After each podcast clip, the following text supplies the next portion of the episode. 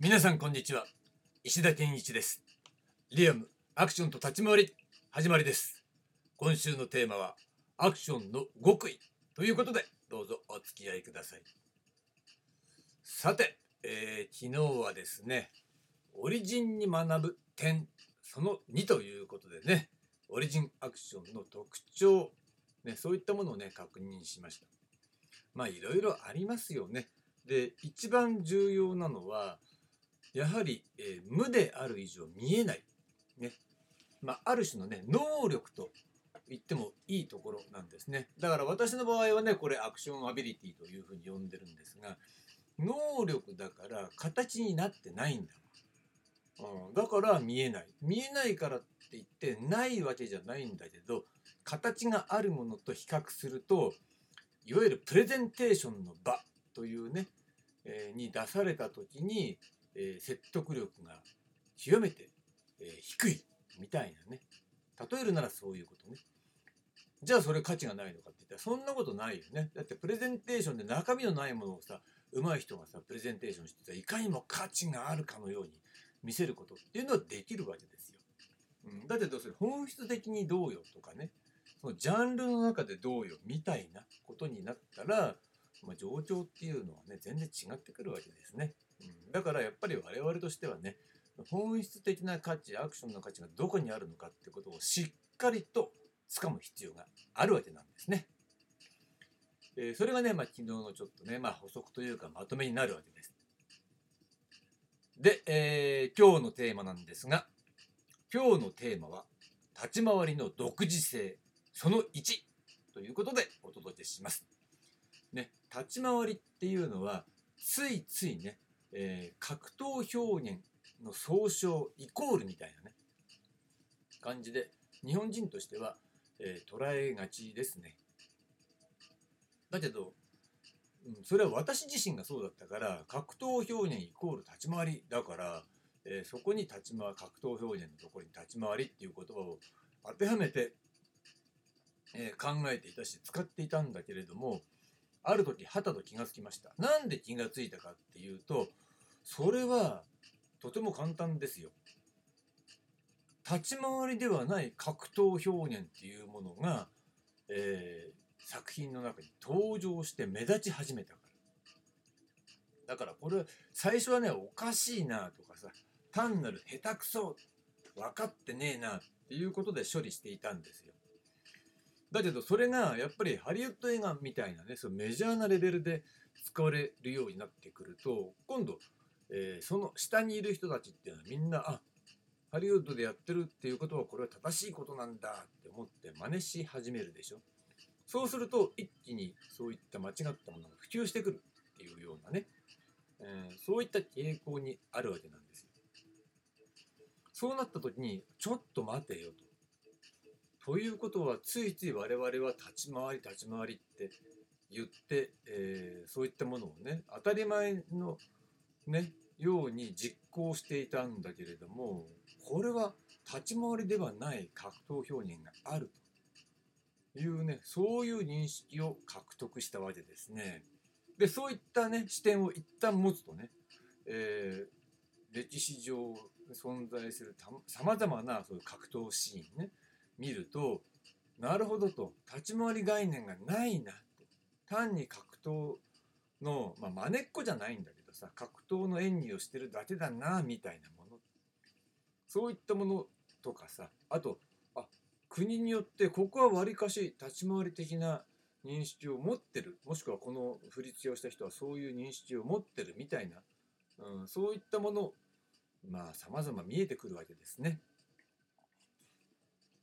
そこであ確認したわけなんですね。この立ち回りっていうのは日本の独自の概念であるっていうことね。だからその、えー大元にはまあ作品映画でもね舞台でもそうなんですが、えーアクションシーンとかね格闘シーンっていうのがあってその格闘シーンで、えー格闘を表現することねこれを格闘表現というふうにまず第一段階ね当てはめるでその格闘表現に対するアプローチの仕方っていうのが複数個あって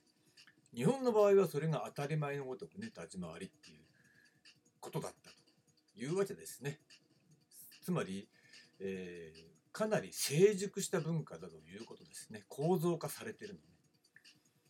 えー、欧米のなんだろうね西部劇の殴り合いみたいなのを見てると単にね殴って殴られての繰り返しの中にスタント的なものをね入れてまあ単調にならないように変化をつけるみたいなそういう工夫はもちろんあるんですが振り付け的な工夫っていうのは、まあ、あまり、えー、多くないですよね、うん。そういったところにも現れているかと思うんですね。でまあだからこそ、えー、立ち回りっていうのは、うん、その他の国々で行われているもしくはアマチュアが行っている格闘表現とは完成度が圧倒的に異なるわけです。それは歴史的なね経緯積み重ねっていう部分に関してもやっぱ圧倒的に違うと思うんですよ。でそれはねやってる人は分かってると思うんだけどねただその凄さっていうのが、まあ、我々がね日本人が日常使ってる箸ね箸使いと同様にあまりにも当たり前のこととしてねそれはまあもちろん映像作品で見ることができるってことも含めて、えー、周りに存在していたためにその凄さに気づいていないだけ、うん、えこれ当たり前だよね。だから当たり前イコール価値がないよね当たり前だから価値がないよね。低いよねって思っちゃってるね。で自分の中にないものの方が価値があるというふうに感じてしまってる。まあそれは分からなくはないけどまあおそらく明治維新以降ね欧米から入ってきた文化っていうのは、えー、日本人はねそういったものにまさしく飛びついたわけだけど、えー、どこまで仕掛けられたかっていうのは別としてもねやっぱり自分たちにないものだからこそ、えー、魅力的に映る、えー、っていうのはまあもちろんありますよね。だってだからさ外国旅行行ったりするわけでしょ。って異文化に触れることで、えー、そこに価値を感じると、ね、感動するっていうことでさ、うん、なんで自分家のさ近くうろちょろして感動しないのっていうのは、えー、目の前にあるものは当たり前に存在して毎日毎日見てるからひょっとしたら魅力があることあるものっていうのは存在しているのかもしれないけどそこに、えー、気づいていないわけだよね。もう見えなくなっちゃってる、うん、ということね。だから要するに単純に言えば分かりやすいか分かりにくいかっていうこでまあそれはさいわゆる認知科学的な、えー、ところからどういう仕組みなのかっていうのがね、えー、ある程度説明されてるわけですよ。だけどまあそれはちょっと置いとくとしてまあそういったことでね、えー、立ち回りの独自性っていうことを考えた時に独自だし完成度が高い高度なんだけど当たり前すぎちゃって、まあ、特に現代においてはなんか無視している無視されている傾向にあるんじゃないかでなんでかって言ったらさその立ち回りができないのに格闘表現に接してきた人たちっていうのがなぜか業界で仕事をね、えー、安くやりますよみたいな感じかもしれないしね、まあ、そういった形で仕事をしてきた時にまあ、それでいいんじゃねみたいな。ハリウッドもそんな感じでやってるし、みたいなことで、立ち回りのうまい下手みたいな。そういった価値判断の基準を外してしまうことで成立するっていう。コストダウンが成立するよね。まずその芸事の厳しさを外すことでコストダウンが成立するし、えー、そういったことができないけど売れてるタレントに、えー、主役を張らせるっていうことで、まあ、いわばえ利益を最大化できる、ね、購入収入を最大化できる可能性がさらに広がるみたいな形になってきてるんだろうなというふうに思うんです。これは全体的な、え、レベルの傾向ね、誰がどうこうじゃなくて、そういったことが言えると思うんです。だから、いや、簡単だよ。大事なことはさ、自分たちがさ、アクションやってる人がそういう立ち回りの価値観を大事にして、きちんとね、えー、保存して、普段はそういった練習をしていた。ね、上で、えー、現場では要求されることをやるっていうね、うん、そういうもう主役アイドルだからできないけどしょうがないですねって言ったらしょうがねえなって言って、えー、やらせてあって別にそれは別に悪くないよねお仕事だからね。うん、で問題はそれをやらせてる普段ね、えー、独自の独自の文化である立ち回りを継承しているはずの人たちがしてないんじゃないかなってことが問題じゃないかなというふうに私は考えるわけです。じゃあねこの立ち回りの独自性ってことをねいくつか挙げておくと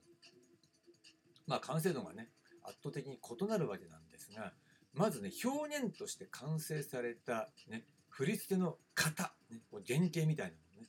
それがあるっていうことね、うん、それは皆さんやってる人だったらよく知ってるでしょうね。だって歌舞伎なんかだって使われてるわけだからさ、うん、そういうのを舐めちゃいけないっていうことなんだね、うん、それは最近思うんだけど最近例えば空手なんかでもさ、えー、沖縄のね古流空手ね。そういったものが注目されてる。で型なんかもねそういう、えー、本土で行われてる型とはね同じ型のはずなのになんか違うなみたいなね、うん、っていうのがあってそういったのが注目されててまあそっちの方が実践性が高いんじゃないかみたいな形でねやっぱり、えー、本土の方の空手っていうのは試合形式の中心になっちゃったんで試合に特化した動きに変形していっちゃっててそれが正しいんだみたいな感じで型なんかちょっとねそれこそあの暖を取るためのものなんだぐらいに思われてたみたいですよね。だけどやっぱりその古いもの、うん、古流そういったものに実はやっぱり実践的な面がすごく宿ってるというような形でね見直しされてるわけでそれがちょっとややプチブームみたいなね感じになってると思うんですがそれと同じようにねあの実は立ち回りもその古い方としてのねいろいろ古捨ての方があるわけなんだけれどもそういったものの中には、えー、古流の空手が含んでるそういう本質的な価値と同じようなものが実は含まれてるっていうふうに私は考えているわけです。だから歌舞伎で使われてる動きをそのまま見てなんじゃありゃっていうのは簡単なんだけど、え、そういったものをじゃあ本質的には何やってるのかな？どこが大事なのかなっていうところをさ、えー、型をさ例えばまあ分解って言ってね、え、それどういうことをやってるのかっていうことをそこからこう導き出すみたいなもしくはそういったものがね、え、口伝として伝えられてるなんていうこともあるわけなんですが、うん、やっぱりそのマニュアル化されてないでね、うん、人から人に、ね、手から手に口から口にしか伝えられていないようなそういったことがまあ空手の場合だったらね空手だけじゃなくてその古流の武術っていうのはみんなあると思うんだけどそういったものの価値っていうものをやっぱり、えー、参考にして立ち回りっていうものもねもう一回見直してみるとさまざまな発見があってやっぱ完成度の高さに驚くわけなんですよ。だから知らない人はそういった認識を持っていないっていうことだと思うのね、うん、ということで振り付けのね、えー、完成された型があるというのが1点そしてその組み合わせによる構成力に秀でているそうなんですよ。コンビネーションじゃないんだよ。ね、技の、ね、ジャブジャブフックとかそういうんじゃないのね。ワンツーパンチとかそういうんじゃない。その型があってそれを組み合わせていくことで、えー、構成力っていうものが、えー、より優れる。ね。だからそれを使えば一つの、えー、全体をよく見せるためのまあ要するにパターンって言えばパターンなのかもしれないけどそういったものがある程度完成されてる、うん、だからそういったものを守った上で、えー、工夫していくっていうことがもうできるようになってるのね。だからそれを使わない方がバカでしょっていうぐらい、えー、しっかりしてるわけだ。だからある意味あれかもしれないね。そのなんだろう。音楽だったらコードみたいな感じね。コードを組み合わせて曲を作るわけだ。型を組み合わせて作るわけだそれをコードそのものを作っちゃう人とかもさいるんだけどさそんな高度なことをさしなくても別にいいわけだよね。うん、コードを組み合わせて曲を作ってってでそこに合わせてね歌メロ乗っけてくみたいな感じで曲ができるわけですよね。うん、そういう作り方と同じような作り方ができるはずなのそこに自分たちの工夫をいっぱい入れ込んでいけばいいわけです。ということで構成力に秀でて。で、えー、3番目がえそれに伴う形の良さ、ね、様とか見えそういったものを追求する美学がある。これはやっぱ圧倒的に西洋的な価値観と違いますね。で実はここの部分が、えー、アクションとの接点で、まあ、アクションスター級の人がねやっぱり、えー、いるとしたらそういった人たちしかできないっていう領域っていうのはまさしくこの様とかね見えっていうところにえー、関わってくるわけなんだけど、まあ、それをさヒーローのポーズみたいになっちゃうといきなりカックーンってまあ間違いじゃないけどうん正解とは言えないなっていうその微妙なズレがあるっていうことねまあ今日はこのところまでにしておきましょう。ね、ということで立ち回りの独自性その1でした。で明日なんですが明日は、えー金曜日なのでまとめ編プラス立ち回りの独自性その2をお届けします。はい、ありがとうございました。